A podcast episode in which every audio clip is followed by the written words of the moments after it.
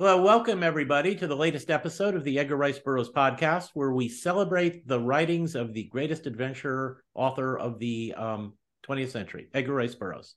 My name is Tim DeForest. I am the author of several books on subjects such as the pulp magazines that Burroughs published in, and I have a blog called Comics, Old Time Radio, and other cool stuff. And with me are my two co-hosts.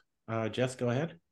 Well, my name is Jess Terrell, and you all might know me from the Facebook discussion group, The Love of All Things Edgar Rice Burroughs, where we talk Burroughs, Tarzan, John Carter, and Burroughs worlds, and characters, and story situations. We talk that pretty much 24/7. We got a crowd now of just over 17,000. Kid you not, 17,000 members at For Love of All Things Edgar Rice Burroughs. And I'm Scott Stewart. I'm editor of ERBAPA, which is ERB for Edgar Rice Burroughs APA. My first issue I've been privileged to work on. And for those listening, wondering what's going on with the move, a couple of weeks took over there. So it is going to be going out this week. Wanted to let you know that. And also with Randomized Studio, we have some projects that I'll talk about on another day coming out this summer and fall. Cool. Okay, and today, as soon as we get our special features out of the way, we are going to be talking about the 1913 novel Cave Girl. At least the first of the two novellas that make up the novel was published in 1913. I'll go over the publishing history in a moment. But before we get to that really fun novel...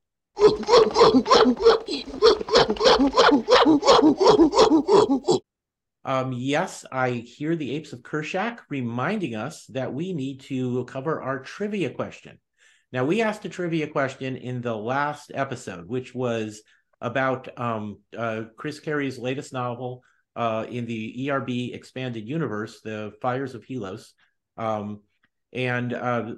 We didn't get an answer for it. I think the reason was we had some technical difficulties that made us divide the podcast in two at the last moment, into two episodes, and I forgot to repeat the trivia question on the second episode, and I think it just got lost in the shuffle, because we've gotten a number of answers on our previous trivia questions, and I hope that those of you who have answered before, or those of you who haven't tried, will try to answer this question.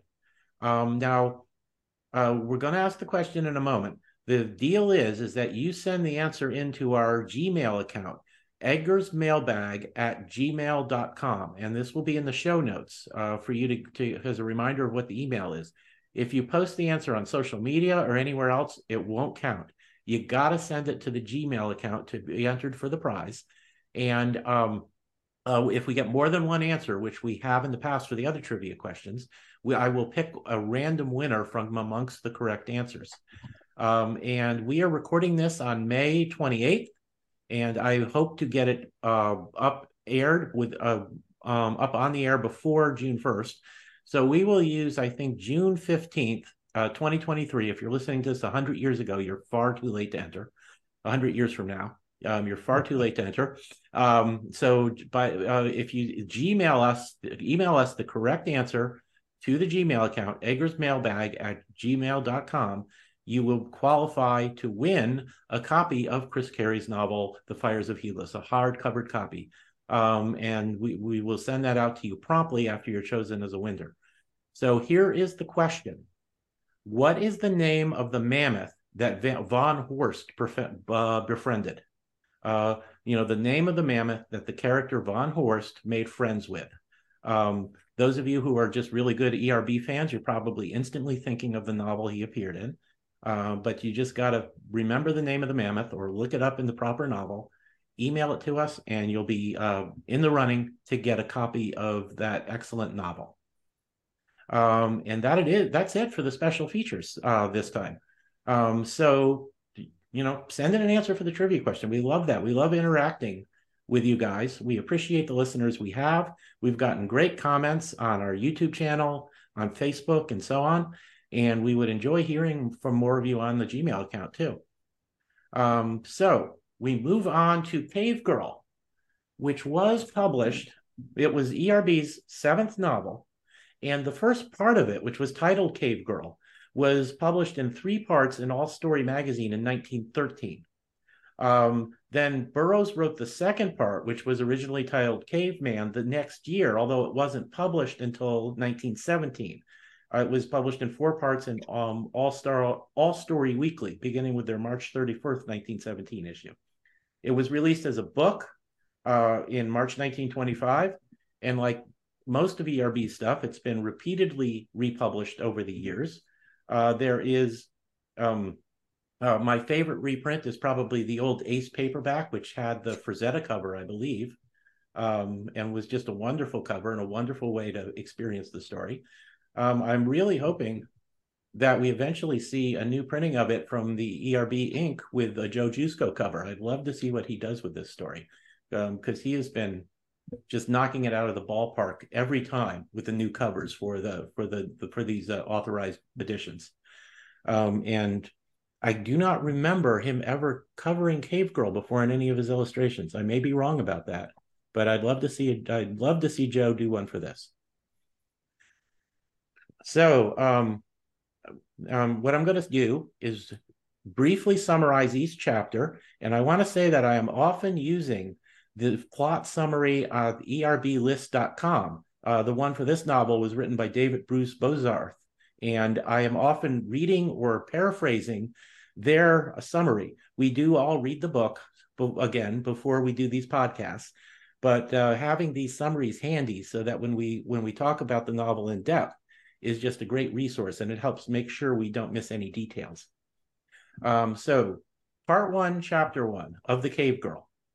It was called Flotsam. And here we meet Waldo Emerson Smith-Jones when after a wave washes him over a deck on a steamer, and he just ends up on a beach of a jungle island. You know, Waldo's a Boston intellectual, and he is completely out of his element here, and he's just this emaciated. He's in poor health. He's terrified of everything, and he has no idea how to survive on his own. He does manage to find some fruits during the day, but he's also convinced that a creature is stalking him every evening. And just finally, he can't take it anymore, and he runs screaming into the interior. And just he's physically and mentally wiped out, and he collapses. When he wakes up the next day, he's calmer, and he uses a club to knock some fruit from the tree. So I guess he's becoming very slightly capable at this point. But the chapter ends when he comes face to face with a savage, a caveman. And that was chapter one. One thing I want to ask you guys about this chapter, do you feel sorry for Waldo? The Burroughs has a lot of humor in this novel. And I often think he doesn't get enough credit for his sense of humor that shows through in pretty much everything he wrote. But here, Waldo can be seen kind of as a comedic figure. Is he someone you're laughing at, or is it somebody you're feeling sorry for? Or is it a combination of the two? What do you guys think? I think for me, part of it's kind of a combination, but with his description and his background and the term he uses to describe him from being from a wealthy Boston family and stuff, it's like, how the heck is this guy going to survive? Right? Yeah. I mean, he is not. That's the biggest thing. Is this guy really going to make it? Yeah, obviously got a book, and he's main character, opening character. He's going to be around for a while, but it's like, oh, it sucks for him. We were talking before the show, because he's a scion of a Boston family. We were making comparisons, kind of to the Kennedy family, who grow up kind of in their own little bubble. But you know, JFK, whatever your opinion of him otherwise as a husband and a politician, when he was put in a dangerous situation on PT-109, he handled himself well, even heroically. So, but Waldo seems to have no capability at all. If he doesn't have a book to read or something to a letter to write or whatever, he's just completely helpless. I cannot see him being put on board a PT boat to combat and performing well at all. May I jump in on this discussion? Yes. Were you done, Tip? Yes, I am. I just want to make sure I made my point here.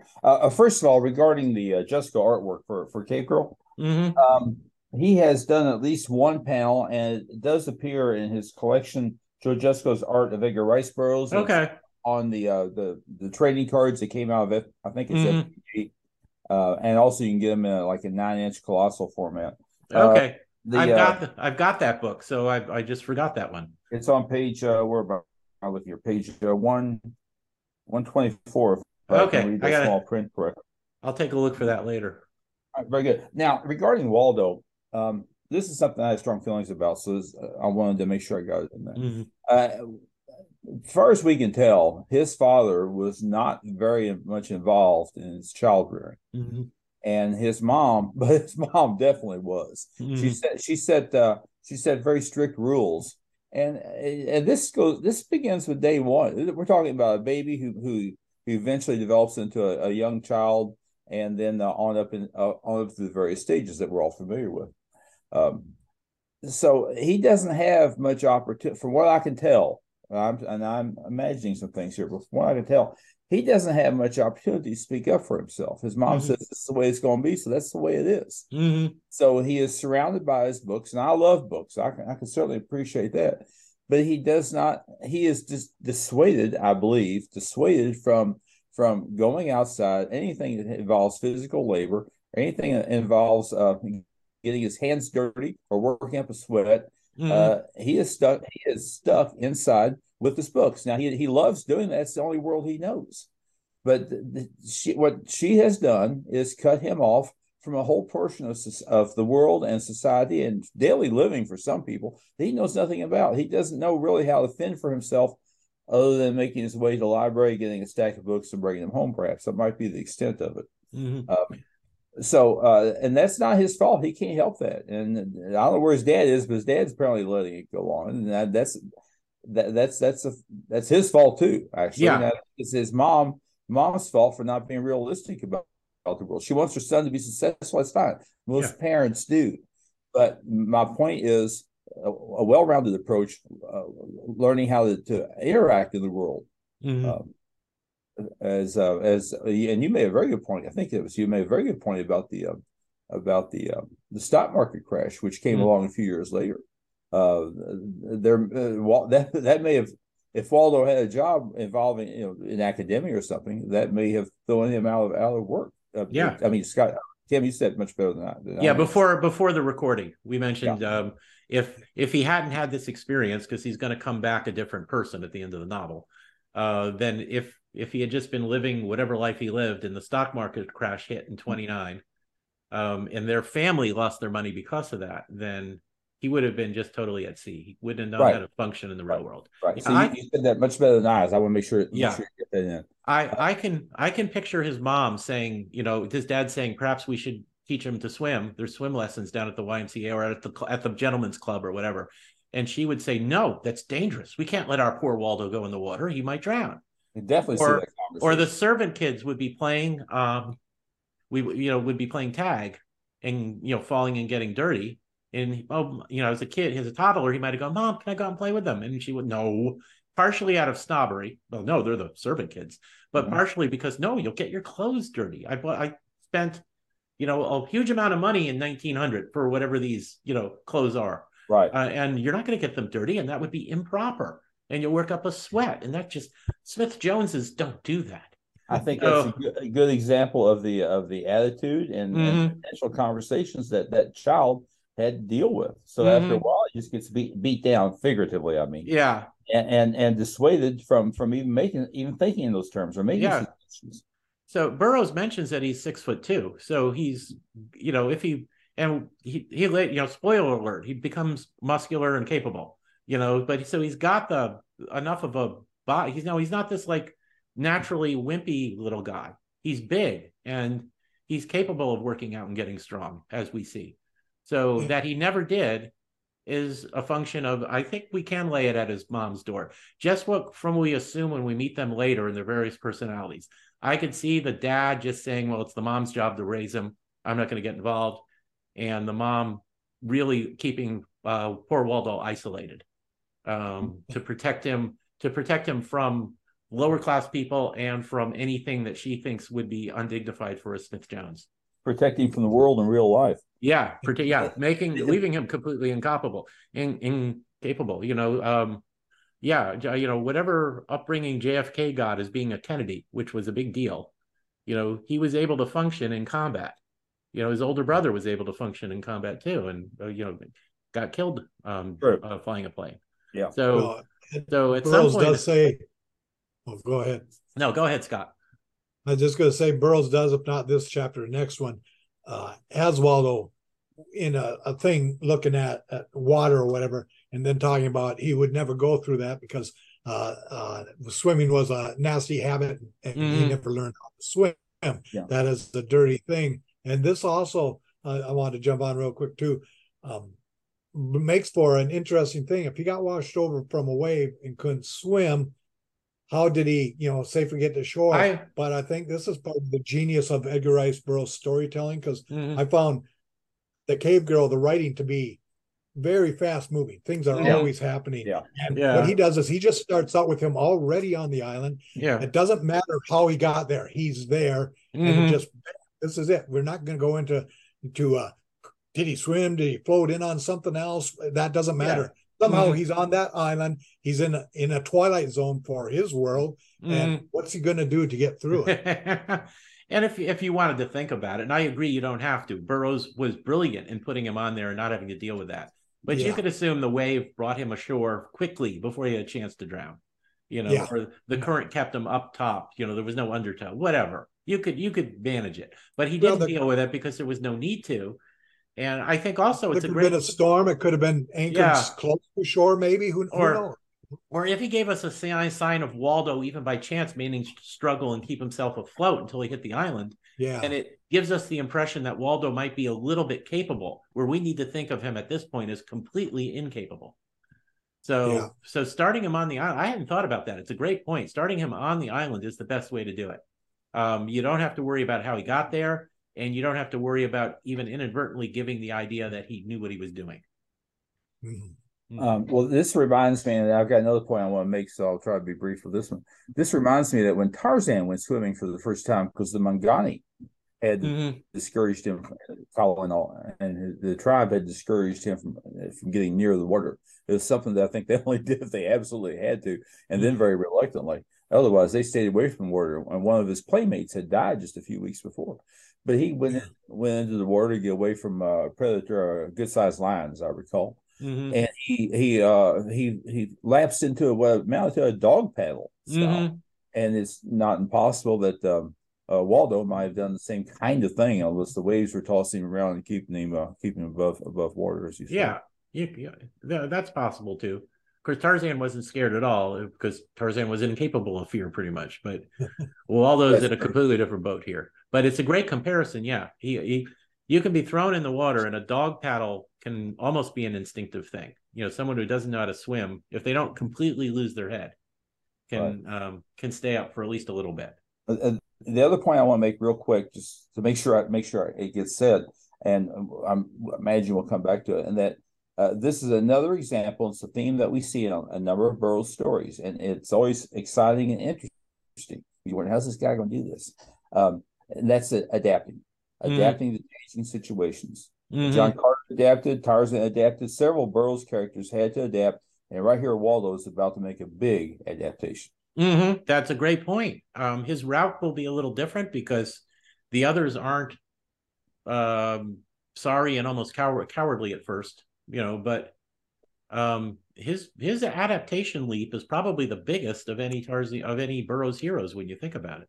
That's good point. At least the others, like, were already swordsmen or already capable in some point, or what have you. But Waldo starts from absolute zero and goes up from there.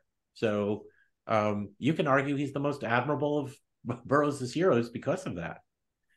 Oh. He's also got the longest name. He does. Waldo Emerson Smith-Jones. It's a perfect name, though, isn't it? It just yells at you that he's from a snobbish. He's from a snobbish rich family. That there's no way you can have that name unless you're from a snobbish rich family. I did not do a letter count, but my gut feeling is that his name is longer than most, if not all, the Ant-Man names. Now that doesn't even. If we're going to award longest name, but by golly, he's in the running. He might be. Yeah. So you see his mom walking around. Where's Waldo? Oh, Think about that. Man, if only Burroughs had described him as being in a red striped shirt when he wore it would have been perfect. In a beanie. Okay. Are we ready for chapter 2? Sure. Yeah. It's the wild people. So he runs into this essentially a caveman. He's just got the leather thong. He's got the primitive stone weapons. Waldo runs towards a cliff. There's pretty soon there's a dozen of the cavemen pursuing him. He claws his way aloft. I don't think he could have made the climb unless he was in a complete panic, or he would have even considered climbing. But he makes it up there, and he inadvertently takes out one of his pursuers when he sends a boulder tumbling down on him. A few moments later, he clubs one with a heavy stick, and he's doing all this in a panic, but at least he's doing something. And then during a lull in that battle, he meets a half-naked girl. This we don't. She's not named yet, but this is Nadara. This is the cave girl that's going to be like the other prime character. They don't share a language, but she mimes out a suggestion, which is to drop stones on the savages, the cavemen who are trying to climb up on them, and that eventually.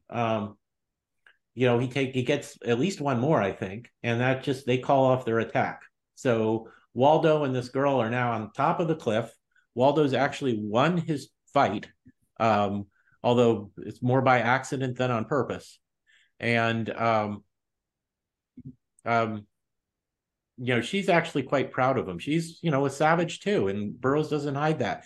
The last sentence in the chapter, when he drops a piece of stone full into the face of a savage, she gives a little shriek of joy. That's the quote. The sentence is, the young woman emitted a little shriek of joy, and Waldo Emerson Smith-Jones, his face bisected by a broad grin, turned towards her. So like any guy, if he impresses a girl, he's going to be happy. He's done most of this out of a panic more than any sort of planning, but he has climbed the cliff and fought off the bad guys. So we got to give him credit for that a little bit. And I love the way, one thing I want to point out is Burroughs really effectively combines humor with action, because there's still a lot of humor in this. It's very close to being a comedy in some places, but the action is still great. It's exciting. It moves fast. I don't think Burroughs ever wrote a bad action scene or a flawed action scene. He was always perfect at it, and this was a great action scene. Both the chase and the fighting off of the caveman by bombarding him with rocks was great, well described, exciting action, but it didn't hide the humor of it as well. I think Burroughs also does a good job here too, because he addresses that part about hopelessness. Mm-hmm. First off, he is running up the thing on a panic, mm-hmm. and he just stops and he starts thinking about it. It's like he can't do that. Then that fear, that adrenaline comes into him, and he starts pulling at parts of the rock to start climbing. Plus, there's a semi-broken path that they've used where they put up some of these ladders these cave people have before. Mm-hmm. That he kind of instinctively goes, and when he gets to the top, he has that little epiphany. It's sort of like he's going to die, and it's like, no, people, I don't want to die. I don't want to be tortured or hurt. And, you constantly hear from sociologists and teachings and stuff that man, for us and for any animal, survival is the first priority over everything. Mm-hmm. And so people, adrenaline and mind thought goes, and he recognizes that with even, which I thought was kind of humorous side bit, but he goes, he's becoming victorious and using the rocks and hitting the ones coming up. Mm. Yeah, he has an advantage. He's on top. He's not in hand-to-hand battle yet. But he's going, oh, well, what would mother think if she could see me take this guy out like this now? So he takes that part about that inner gut, that thing where you either lie down, you die, or you give up. But most people are inclined to, till that very, very last moment, flailing away to be alive, whether they're in a car wreck or fighting people or whatsoever, panicking, running from a snake. The whole thing is boom. You can have more adrenaline. We have on record of people who have no right to be doing it, lifting cars off of people in an accident. Mm-hmm. Yeah. So that has been proven by science that what seems at first, like, this Bostonian mm-hmm. Wimp guy or whatever, he'd never make up that cliff. But when you start thinking about it, it shows that people do overcome these circumstances and are able to get to the next step of survival. And that's where you find out what the next challenge will be. Yeah, that's a good point. I also love Waldo's reaction when he first sees Nadara, and we don't know her name yet, but that's who it is. He just introduces himself politely. I crave, it takes his tattered cap off, bows, says, "I crave your pardon. I have no idea there was a lady here," and then just turns red with embarrassment because she's, scantily clad and apparently isn't bothered by it. He tries to just pretend he doesn't see her for a few minutes, thinking she'll go back into the cave and get dressed, and she doesn't. And he has no idea. He first caught her out of the corner of her eye. He'd swing at her to try to get her hurt or kill her. Mm-hmm. Now he realizes it's like, oh, we don't do that. Yeah. Yeah, he really was shocked at the idea of maybe hurting or killing a young girl, which is to his credit, of course. I just love that. He's just naturally assuming that she'll be conscious of the proprieties and go get dressed. But she doesn't, and he doesn't know how to. This is a social situation. He has no idea how to deal with it. And she is dressed. Yeah, yes, she's properly dressed as far as she's concerned. So a way that they communicate here is via sign language. The thing Burroughs does not tell us, but I'm pretty sure this is what happened here, is that one of the many books that Waldo read is Popular Sign Languages of the World. He's already versed in the commonalities of sign language, so he's able to carry on a conversation thanks to the book he read. Yeah, that might be that. That's actually, I like that. So, any more comments on this chapter? Or are we on to chapter 3? Go ahead. So okay, so chapter 3 is titled "The Little Eden." They they hang out on top of that cliff till nighttime, and then they go down to look for food and drink at night. A caveman who's been sleeping nearby wakes up. He wants to run, but the girl cries out, and he turns and he breaks the caveman's arm. And they manage to elude pursuit together. They come to a secluded valley. Waldo learns to, and they spend some time here. Waldo learns to swim. He learns some woodcraft. He learns to tolerate her scanty dress. And he learns some of the language. This is over a 10-day period. It proves he's smart, which is typical of Burroughs' heroes, that they all have an affinity for learning new languages. And he learns that, she's got guys who want to marry her that she doesn't want to marry, and he learns about the Black Panther, which is seems to be the apex predator on this island. And she intends to return to her tribe with Waldo as her protector. And they actually do get a visit by a panther, but the panther just goes off without attacking them. I think it wasn't hungry. I can't remember its reason. The panther would just watch them and then turn back into the tangle of bushes behind them. So, that might be an incident that inspires Nadara. Yeah, it does. A protector. And he's been kind of bragging to her too. I catch them. I catch panthers and beat them with my stick, and it's no problem at all. So he's bragging as well. And I can't. I understand the temptation of wanting to make yourself look good in front of a pretty girl, we all, but it's just, and she's just eating it up. She's no reason to think he's anything but a hero. Typical guy, barely understands the language. The first thing he does is learn how to brag. Yeah, I know. Yeah. Barney Fife stopping the bank robbery. It's Barney Fife. That is exact. Thank you, Scott. That's a great analogy. That is Barney Fife messing up some police work and then bragging about how he did it right. So, just last week on Spangoolie, they ran, or the week before, The Ghost and Mr. Chicken, and watching Don Knotts again doing that. Well, I just took him out. But it is a good thing though that their language is limited, or at the moment, because if Waldo does decide to be honest, and he has the words, and if he had the means to explain it, he might try telling her that, well, I don't know the first thing about fighting a panther or such. So this way he's keeping his mouth shut, such that she's not going to reject him, and end the story right there. Yeah. And back in Boston, I'm sure that if he ever saw a girl socially, it was someone his mom set him up with as being appropriate. You know, he probably, if he'd stayed in Boston, he would have been in what was basically an arranged marriage, someone appropriate for the family. You know, ice cream socials. Yeah. This was 1913. Modern dating was only just, it was the existence of automobiles that made modern dating. So it was a different thing back then. And I'm sure he just would have been someone who fixed up, someone his family fixed him up with, and they would have gone to socials and such together. And then they would have been engaged, and it all would have been arranged and approved by their two families and all. All very proper. All very proper.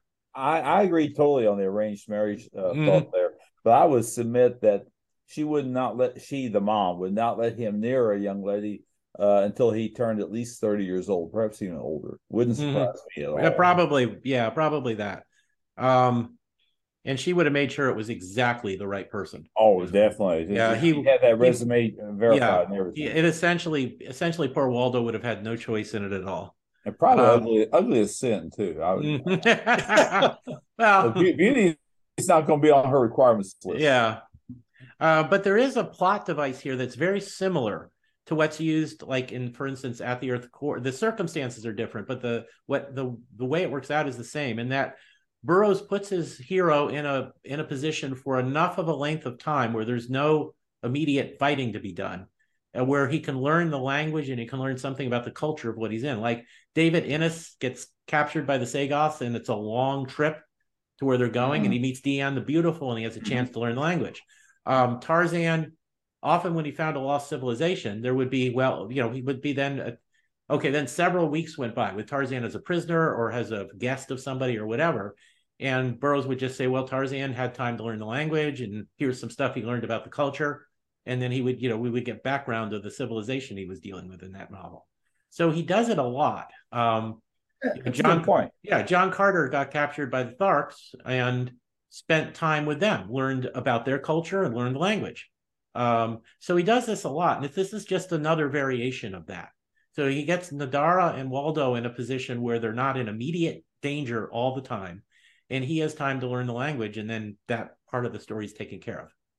They can now communicate. This is a kind of a off to the side comment here, but a couple of days ago I shared a video on a Street Corner Sideshow, the Facebook page I have there, group, and it was about an orangutan in a zoo. I don't know if you guys saw it, where a mother was holding her newborn in her hands, and the orangutan came over and tapping on the glass, like motioning her for bring baby over.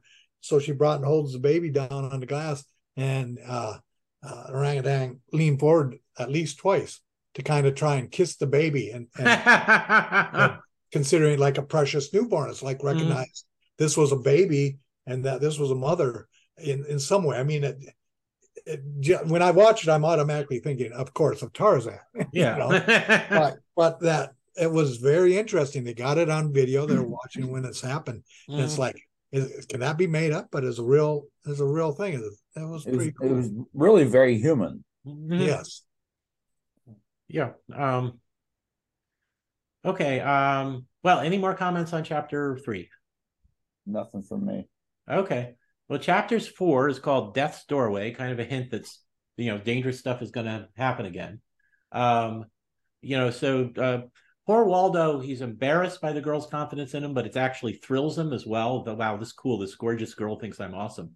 But he's not happy with the thought of going back. The two suitors in the tribe that want to marry Nadara that she doesn't like at all are, one is named Flatfoot and the other is named Korth. And they bully the other people in the tribe. They take what they want, food or whatever. They kill anybody who opposes them. And Nadara's convinced that, Waldo can just knock these guys off and it would be no problem. So they leave at night.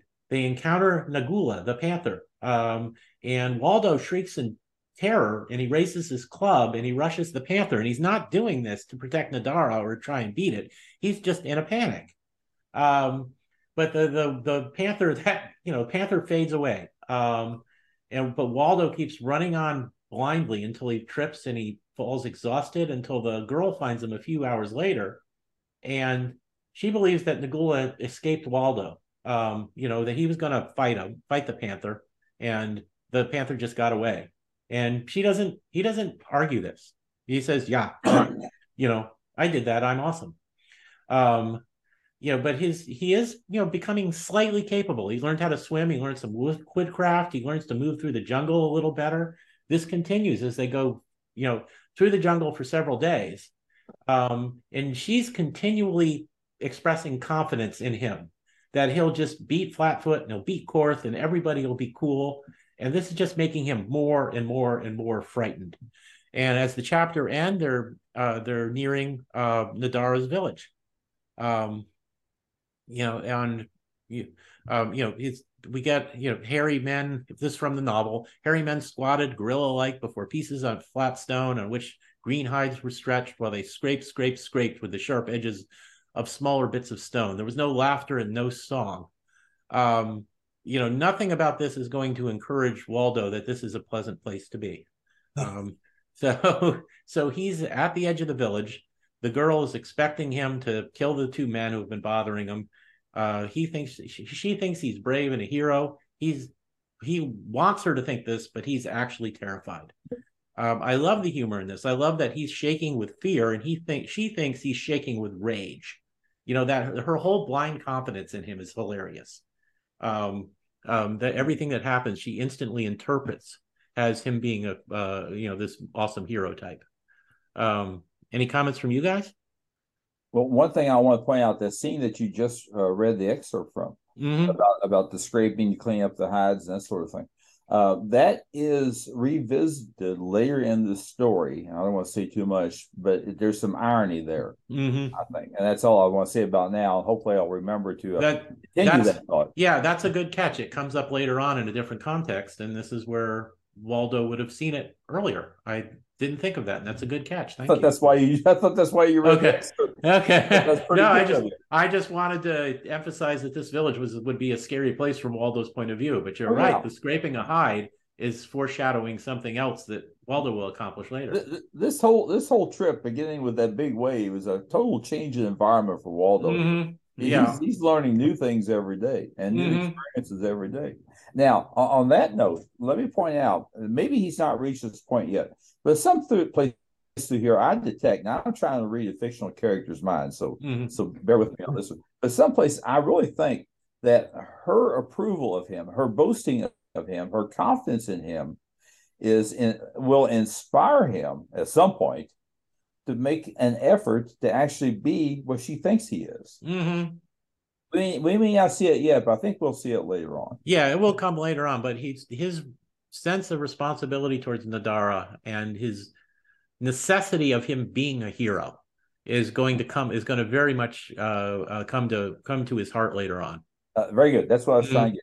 Okay, yes. I'm done. Okay. Anything else? I was going to say, this also gave me some food for thought, because it kind of like, why would this primitive cave girl, you know, take such a shining to him so instantly?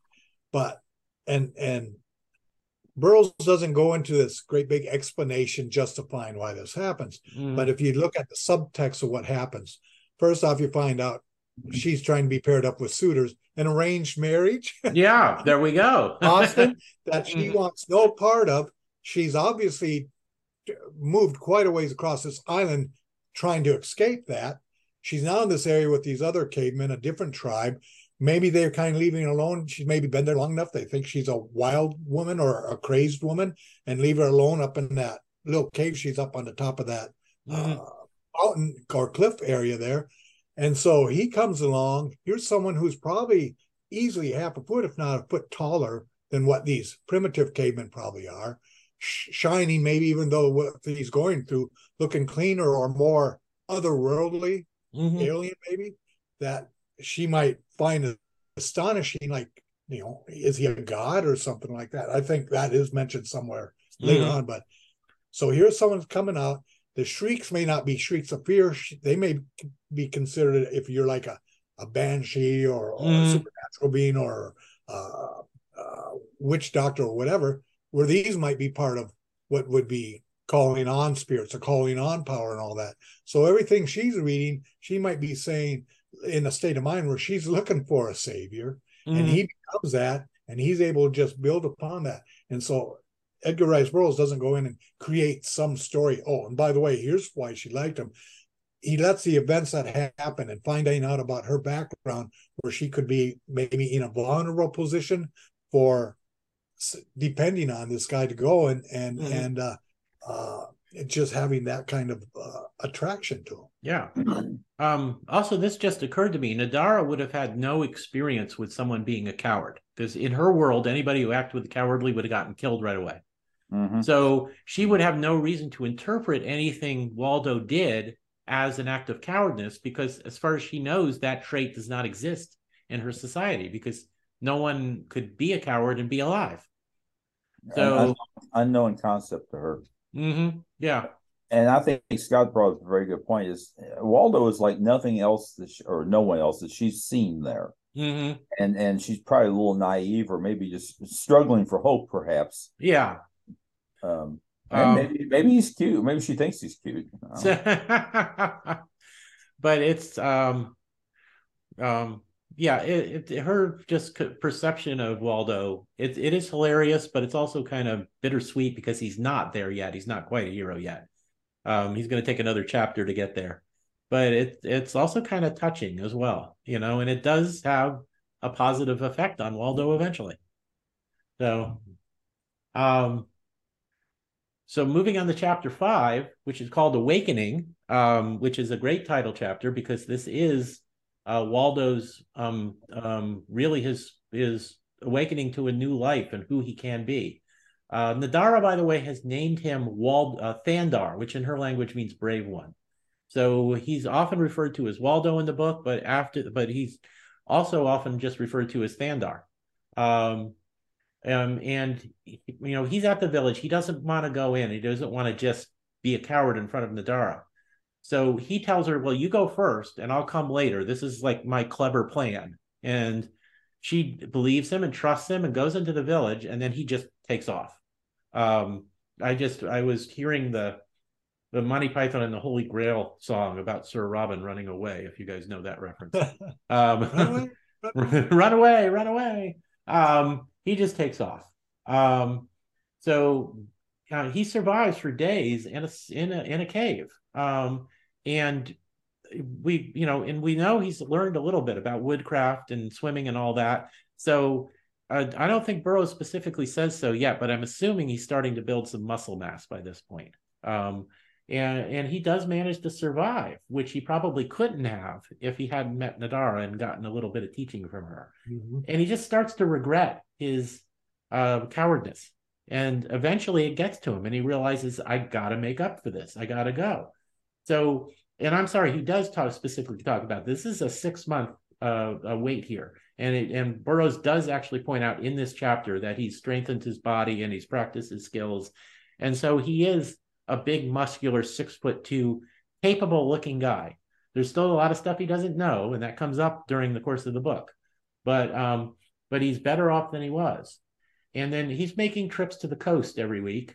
And he meets a caveman named Sag the Killer. He kills him. He's chased by other cavemen, a large group of them. He manages, I think, to kill a couple of more. And he gets to the beach, and then out in the water, he sees a ship. You know, the last sentence was, there by a tiny rivulet, he saw a sight that filled him with thanksgiving. And farther out upon the ocean, that which had been waiting and hoping for all these long, hard months, a ship. So all of a sudden, his situation has changed. But this is the chapter where he's transforming himself into a physically capable person. And he's starting to regret his cowardness and realizing that what he did to Nadara was wrong, and he needs to make up for that. Yeah, that's really the main point of the chapter. And I think we see that in that he's able to take out Sag and even take out a couple more cavemen while he's being chased, you know, so he's learned to handle himself quite capably at this point. It's a huge transformation. It is. It is a huge. Yoda is nowhere in sight. There is no try, only do. 6 months all by himself, training by himself. Yeah. I would suggest at the beginning of this chapter, he'd already walked more miles per day since he landed on an island. He probably had any other point in his life, I would imagine. Yeah, I think so. I think even after by this time he'd been on 10, 12 days on the island. Well, no, so several days. Yeah, so he'd been there a couple of weeks, let's say, or a little bit more. He was probably already starting to show some muscles that he hadn't had before. But he sleeps well at night, though. Yeah, maybe, I'm sure he did. He would have been exhausted. I remember a full pack thing we had to do at. I was in the Navy as a hospital corpsman. I went through combat medical school at Camp Pendleton, and marching for I can't remember how many miles with full packs up a very steep hill at one point. I was ready to sleep all night, but unfortunately, I had 2 a.m. guard duty also, which. Guard duty, fire duty was always fun. Yes, it's like there's nobody going to attack us. You know, we're in the middle of the camp. It doesn't matter. Guard duty, and I'm making fun, but I get the military necessity of training you to do that. But it wasn't fun at the time, so I understand what it's like to be exhausted and just being able to collapse and fall asleep. So, So this is a awakening, as the chapter title starts. He starts it with a act of cowardness, but 6 months of experience in the jungle and building up his muscles and becoming more capable, he regrets being a coward and he wants to do right now. And along with this thing too, this 6 months where I'm sure he's on guard and everything like that too, but he's spent that, you know, several weeks. We know at least 10 days where he was with her, learning to swim and all that, probably learning food. So he's not having what might be called a rich diet that you'd have in Boston. He's living off the land, probably living much more vegetables and stuff. So, and maybe some animals, but it's a different type of protein, a different type of tone his body's going to have when he's working and swimming or doing whatever at the same time. It may be, you know, like Tarzan growing up that way. Body becomes toned in a much different way than we're used to in our society. There's no M&Ms on the island, that's for sure. Yeah. Is this? I may be jumping ahead. And by the way, this chapter title "Awakening" is on target totally. Is this a chapter? Okay, he's seen the ship. Has he actually gone out and spoken to the people on the ship? No, that comes in the next chapter. This chapter ends with him seeing the ship. I'll hold my comment then. Okay. Well, the next chapter, chapter 6, is a choice where he, you know, the seamen had come ashore to fill some water casks, so they see what's going on and they shoot at the savages and drive them off. And, in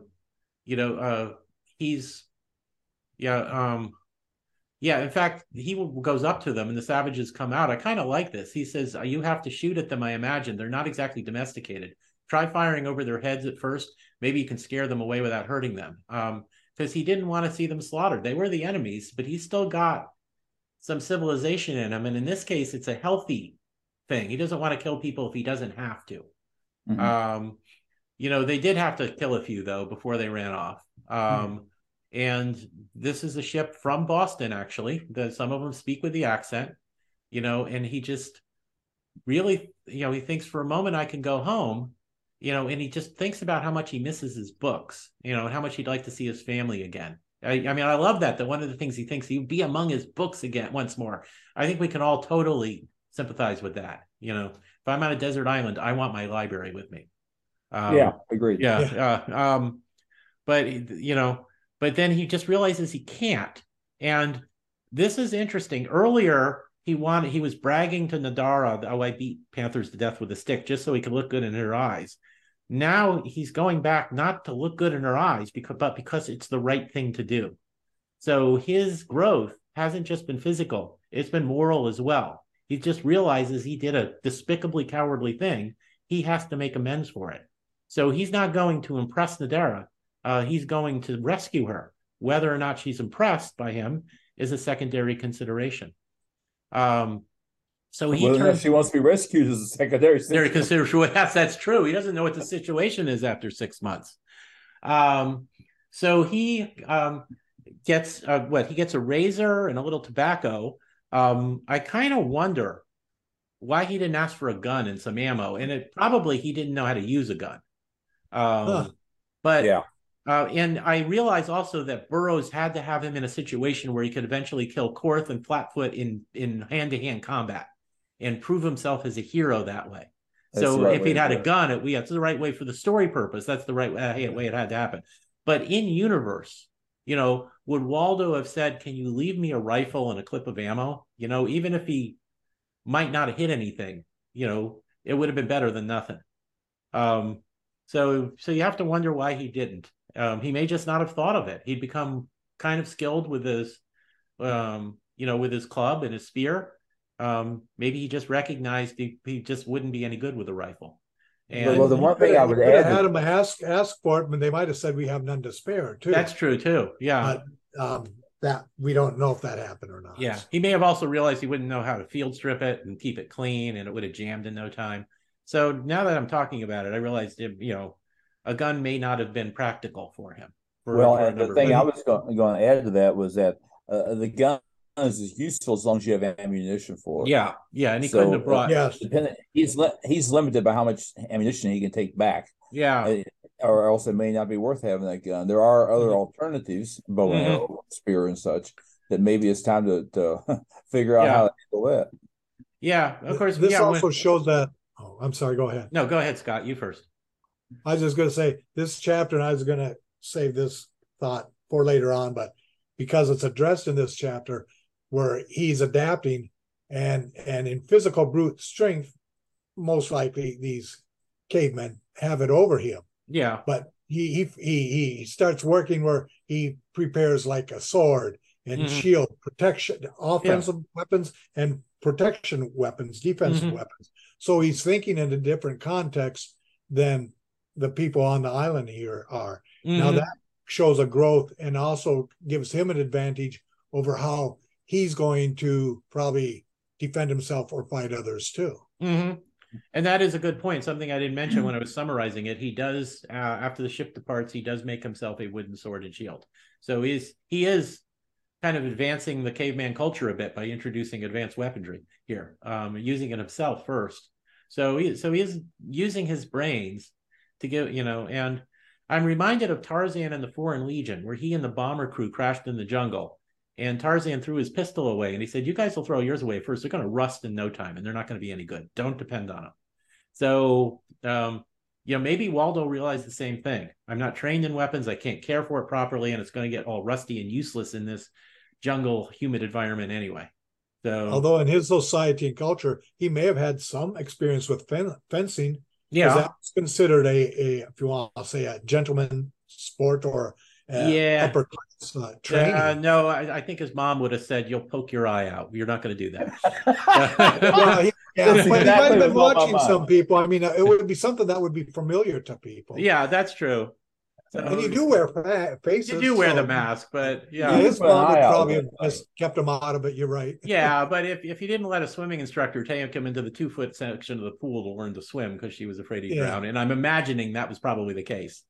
She probably would have said, she wouldn't have been offended by the idea of fencing since it was socially appropriate, but she would have said, no, something could go wrong, and poor Waldo could lose an eye or get scarred or something. We can't do that.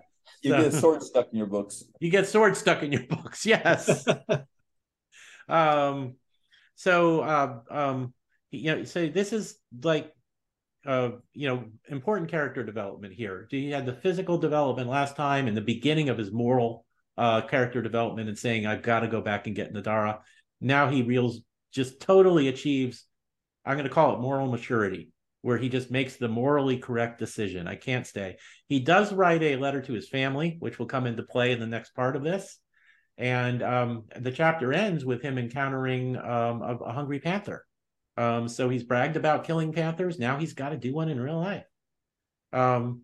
Any last comments on this chapter before we move on? I think you covered it very well. Okay. Well, Thandar the Seeker is the next chapter, chapter 7. He kills the panther. So that's a pretty awesome requirement. He's a little bit wounded by this, but he does survive. He's got what Burroughs requires is Burroughs describes it as from breast to knees, ghastly wounds were furrowed, and the man's brown skin where powerful hind feet of the beast had raked him.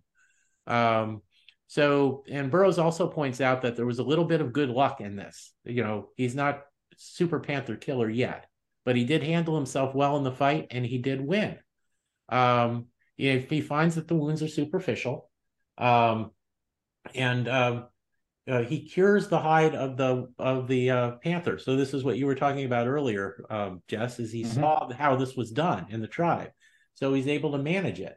So after a time, he's healthy again. He's now wearing a panther skin, and he travels back to Nadara's village. But the caves are abandoned, and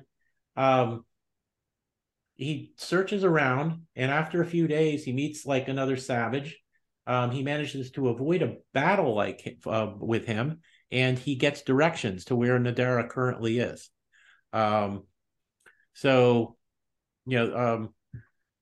This guy, didn't like Flatfoot and Korth either. So when he finds out that Waldo wants to take him out, he just says, can you lead me to him? But the guy says, well, you can go on your own. This is where they are. So that's the end of chapter 7. I like the realism that it takes time for Waldo to hold up with his wounds, and that it does take an incredible amount of work with the primitive tools he has to properly prepare the leopard belt. It's both realistic, and it's a sign of Waldo growing into a capable hero. Anything from you guys about this chapter? There's a quote here. I need to see what this is referring to. But someplace in here, they're referring to something, and they use the phrases vulgar, gross, brutal, physical prowess. Does that ring a bell with you? Was that in this chapter? I think so. It's in my notes for this chapter. Let me see. I'm looking through now to see if I can find it. Oh, here it goes. It was a very proud Waldo that strutted forth in the finery of his new apparel. But the pride was in the prowess that had won the thing for him. Vulgar, gross, brutal, physical prowess. The very attribute of which he had looked with supercilious contempt 6 months before. So it's representing that his attitude towards physical labor or physical effort has completely done a 180.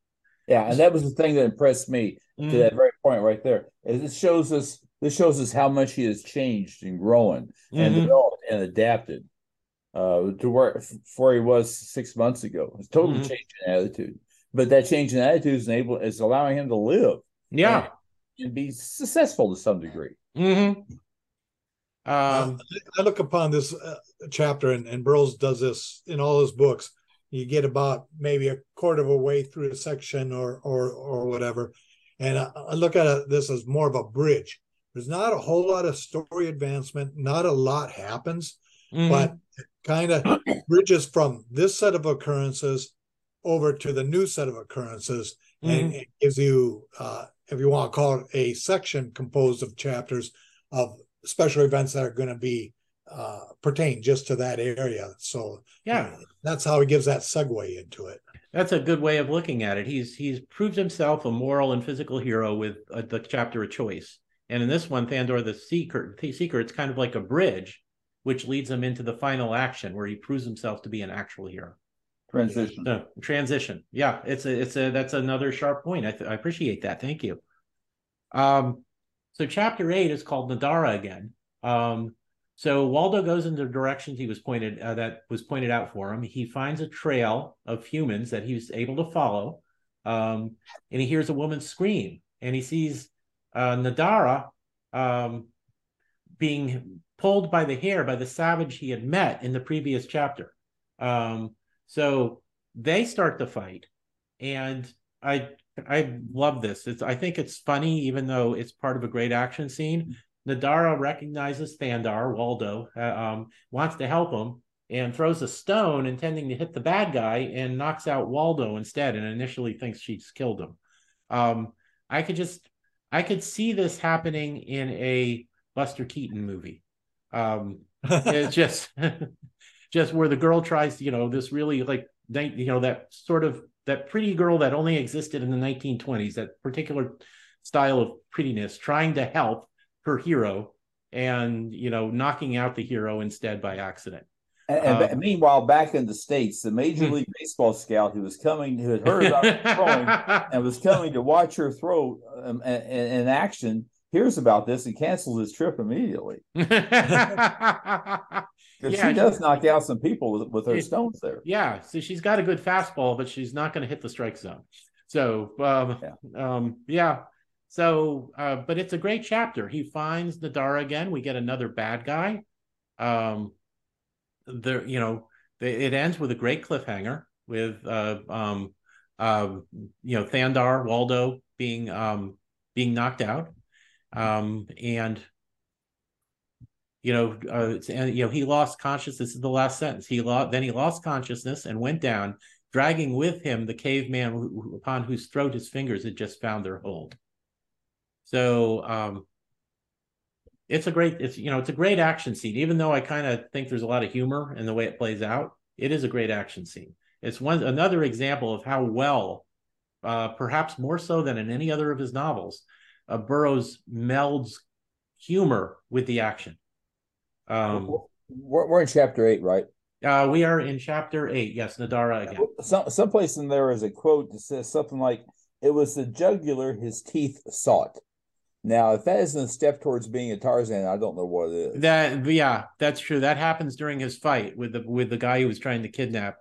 Time and again, the gleaming teeth of the once fastidious Bostonian sank into the breast and shoulder of his antagonist, but it was the jugular his primal instinct sought. So he's gone totally caveman himself in trying to defend his mate, which is a common thing. When at the end of Land of Time Forgot, when Bowen Tyler was fighting the caveman who had kidnapped Liss, his girlfriend, he completely forgot he was holding a knife because he was just going with fingers and teeth. That's right. Until Liss yells out, not this rudely, but she should have, "You've got a knife, you idiot. Use it." She wasn't that rude, but... Well, time was of the essence. Time was of the essence, but seriously, Bowen. You have a knife in your hand, but it's the same thing here. The people reverting to savagery when the woman they love is in danger. That's kind of a common thing. We expect it with Tarzan, but it happens with the civilized men too. So, so that happens in this country. You don't have to be on a caveman island. Yeah, that's true. So, okay, are we ready for chapter 9? Yeah. Okay. So Nadara thinks she's killed. This is chapter 9. It's called The Seeker. Nadara thinks she's killed Waldo. There's an old man there that's her father, and they leave together. He regains consciousness, and he finds that the caveman he was fighting is dead, or unconscious. Now I've forgotten what. The caveman he was fighting was unconscious as well, but then died. Okay, he was dying and he did die. So because he had struck a rock and lost consciousness and then dies a moment later. So that guy's out of the picture. There's plenty of bad guys in this. There was this guy, there's Korth and Flatfoot. There's going to be several more bad guys in the second plot. Burroughs runs through a lot of villains in this story. It all works. It's not bad. But there's a lot of different bad guys to go through before you get to the end. And Waldo also thinks that Nadara beamed him on purpose and that she must hate him. He finds a place to sleep. Nadara reconsiders that maybe he's not dead and went back to find him gone, and sets out to try and find him. Nadara's father, in the meantime, has to face off against Flatfoot back at the village. He's told that Korth is dead, and that was, I think, where we find out that the guy who was fighting was Korth. He was asking, "Where's Korth?" earlier, not knowing he was talking to him. And, you know, Flatfoot goes out to follow Nadara and try and get her back. Waldo enters the village the next day to find out that Nadara is gone and Flatfoot's following. So before he goes, Nadara's dad gives Waldo a small bag to give the Nadara that contained things from her dead mother. And that's going to be an important plot point later on. So that is chapter 9, The Seeker. It's just kind of beautifully laid out in the chronology of it. You know, Waldo gets up and leaves. Nadara comes back and just misses him. She goes back to the village. She leaves. Flatfoot follows. Waldo gets to the village and just misses them. So it just, you know, he organizes his chapter beautifully with everybody just missing finding each other to set up the situation of Nadara being pursued by a villain. Any comments from you guys? Well, as you said, the way he sets this chapter up, there's a number of things going on here as opposed to what we were talking about the bridge earlier. It's not battle action, but a number of things are coming. So how are all these different paths going to once again intertwine across each other and come to a conclusion, because we know we're getting close to the end of the Cave Girl section of the book. And it's a beautiful example of interweaving, where he goes back and forth in the timeline. You know, Nadara leaves, Vandar gets back and leaves, then we have a little bit of a flashback to Nadara changing her mind and going back, but she's missed Vandar. You know, so every time we switch to another person, we sometimes do a little bit of a flashback in the timeline to learn what they've been doing. But it all works out in the end. Something Burroughs was very good at. I was going to throw in, and I cannot find the quote. I'm here digging, so correct me if I'm wrong, but I believe that Waldo is greatly surprised that at the possibility that Nadara would have rejected him, and it's harder than he envisioned. Yeah, I don't think he even had any idea of the possibility of it until he's staring at. I think that's a good point. Right now, he was doing what he thought was the right thing to rescue Nadara, but I think this was probably the point where he was thinking about, wait a minute, am I in love with her? So it takes getting beamed in the head with a rock. Right. Well, I've been there, done that. Yeah, I've sympathized with that. I am married to Angela after dating her for a year without knowing we were dating, and then being ordered to officially ask her out by a woman who's a friend of ours who used her teacher voice to tell me. So men are often oblivious to this stuff. I personally am as well. I had absolutely no idea that why Angela was hanging out with me so much until somebody who normally teaches fourth graders told me in her stern teacher voice, ask her out now. So I can tell you, being oblivious is a skill and a talent that will pay off later on in your marriage.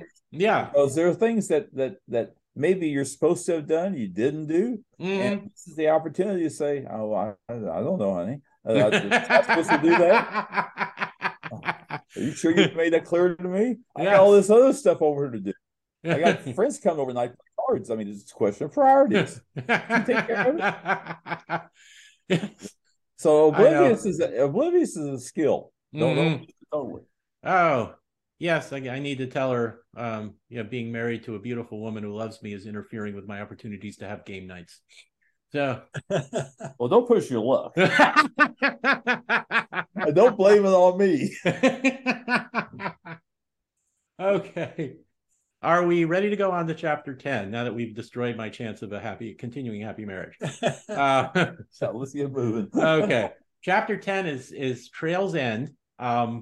It's, you know, Vandar, Waldo. I keep going between the two names, but actually Burroughs does as well throughout. It's Vandar in one paragraph and Waldo in another. I think in several of his books, Burroughs gives the same character more than one name. He does. You know, he locates Nadara at the same time that Flatfoot does, but the Flatfoot gets to Nadara first and he carries her towards some caves.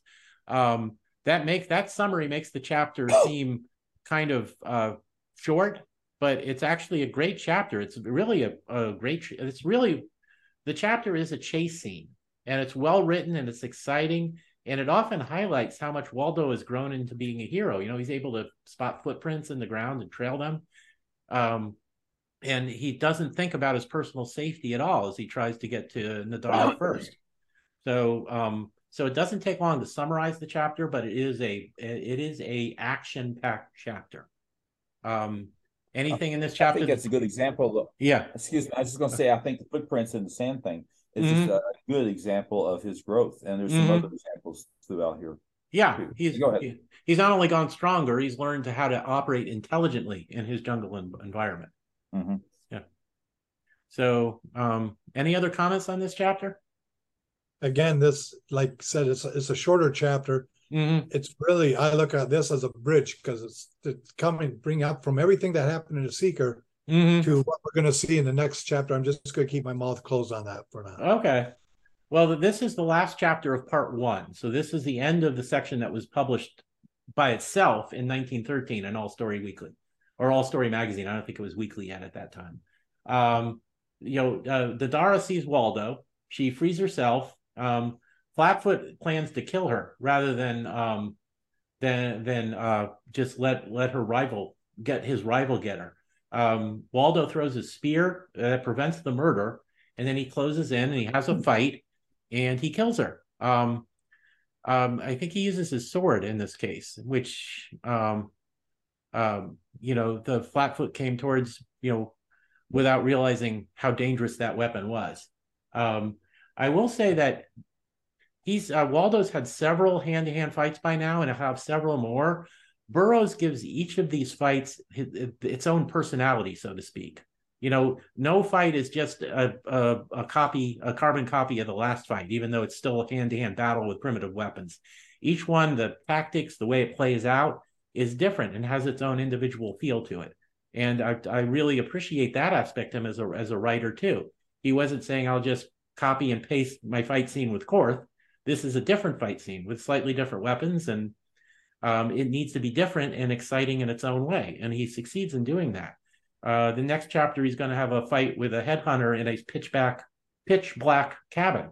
Once again, he had a hand-to-hand battle to do, and he came up with a environment to give it its own personality, its own feel. He does that all through this novel, and it's really quite a remarkable accomplishment. He does kill Flatfoot. He's wounded himself, but Nadara helps him. They head back for the village. They're both, by this point, confused by their emotions. They don't know who feels what about whom. Nadara sees a yacht, and that Waldo's, oh, this is great. Whereas Nadara is kind of heartbroken. She thinks Waldo's going to, sail off without her. So she kind of runs away. Waldo chases her, and he realizes he loves Nadara. He's no longer confused at this point, and so they vanish into the hills before the searchers arrive. So the sailors, they're led by Captain Cecil Burlingham, who's on a rescue expedition to find Smith-Jones. They've been checking islands all over the place. He hasn't seen the letter that Waldo wrote that he left with the other crew earlier. He was just coming on a general rescue mission, checking all the surrounding islands. He does find the pouch that was dropped that had stuff from Nadara's mother in it, and there's a locket in there that belonged to a countess who had gone missing years ago.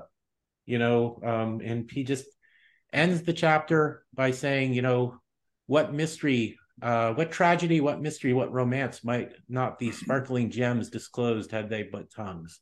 So we get a hint that Nadara is more than just a cave girl here, because her mom was apparently implicitly here. We don't find out for sure now, but implicitly that her mom was a countess that ended up on this island somehow. So she's got a higher pedigree than we've suspected before. It is because of this that, even though it was a year before Burroughs wrote the sequel, that I think he was planning on writing a sequel, because he gives us what is a good resolution to the story here, with Waldo finally realizing he loves the girl and choosing her over going back to civilization. but he leaves this plot point hanging that he can go back to revisit later. So that's why, you know, I just pretty much think he was for sure thinking of writing a sequel already when he wrote this, when he wrote The Cave Girl, this first novella. Comments from you guys about this ending? A thing, and that's a typical technique of Burroughs, is to do a part one, part two, and yeah, and that way he's only expended half. And of course, this was never really a serious consideration. We only had to expend, say, half the effort that he might have expended, and he probably thinks that then the guidelines and requirements that the Argosy and the other magazine editors have on storylines. So you get a good portion of the story told on its own. It stands on its own merit. And if the story is successful, if it's accepted, and in his case it was, by everything he wrote, then you can come back and you can tell the second part of the story, because there's some, there's some demand for it, some interest. He did that several times during the teens, early in his career. He did that with The Mad King, which was a two-parter, but each part hangs on its own. And he did that with The Eternal's Lover or The Eternal Savage, whichever chapter you want. You know, we've covered those in podcasts before. I think I will include links to those podcasts in our show notes. Savage Plooster is, if memory, it's at least three short stories pieced together, maybe four. Yeah. And one of the Venus books, I'd have to look it up for sure. It's got Gala Sapphire, I think, is one of the sections. It is also like three or four chunks that are put together. So it wasn't, it wasn't an uncommon thing for him to do. Right. Yeah, it makes a lot of sense to do it that way. Well, well, heck, Tarzan Untamed, there's a classic. Yeah. There's two pieces there, two good-sized pieces in Tarzan the Untamed, and plus a little bridge there where he's wandering through the desert that connects them. That's all true, right, too. Okay, that's a favorite example, man. Okay, I'm done. Okay. I'd say Burroughs here has a special, this ending, this chapter works as a special construct, both leaving it resolved, but open for further adventures. What's the search party going to find? Anything else? Where are they going to go? It also serves to show his stick, sword, spear, whatever you want to call it, the additional advantage he has in the so-called hand-to-hand battle on that. And it also goes into the whole thing we were talking about on The Seeker, about male and female emotions. He gets him to understand that when he disappeared for 6 months, she wasn't heartbroken. She sees this stuff happening, and when he returned, she barely recognizes him. You know, it's changed that much. The other thing too is he finds out that getting hit in the head was an accident. So this whole thing we were talking about, communication or miscommunication, what happens on the female side and the male side. He goes several days showing how all this webbing spins around, and you build something solid out of that, or do you just let it fall apart? I also think the discovery of who her mother might be, might biologically or genetically give her an affinity for a man like him, a white man from another continent, if her mother actually came from a European or some other country too. So that brings in a lot of things that could be answered. So, okay, well, that is the end of part one. Part two was originally titled The Caveman. It's now just a part of the novel The Cave Girl, as it's published nowadays. But it was originally published several years later in 1917. And we had talked about doing this as two-parter, but we're making good time with this. So I believe we will do this as a one-part episode. Hello, this is Tim DeForest, and I just lied to you. After we finished recording the entire episode, we realized it was long enough to justify dividing it into two parts. So this is the end of episode 32, without proper goodbyes from Scott and Jess. And we will release the second half of our recording as episode 33 within a few days.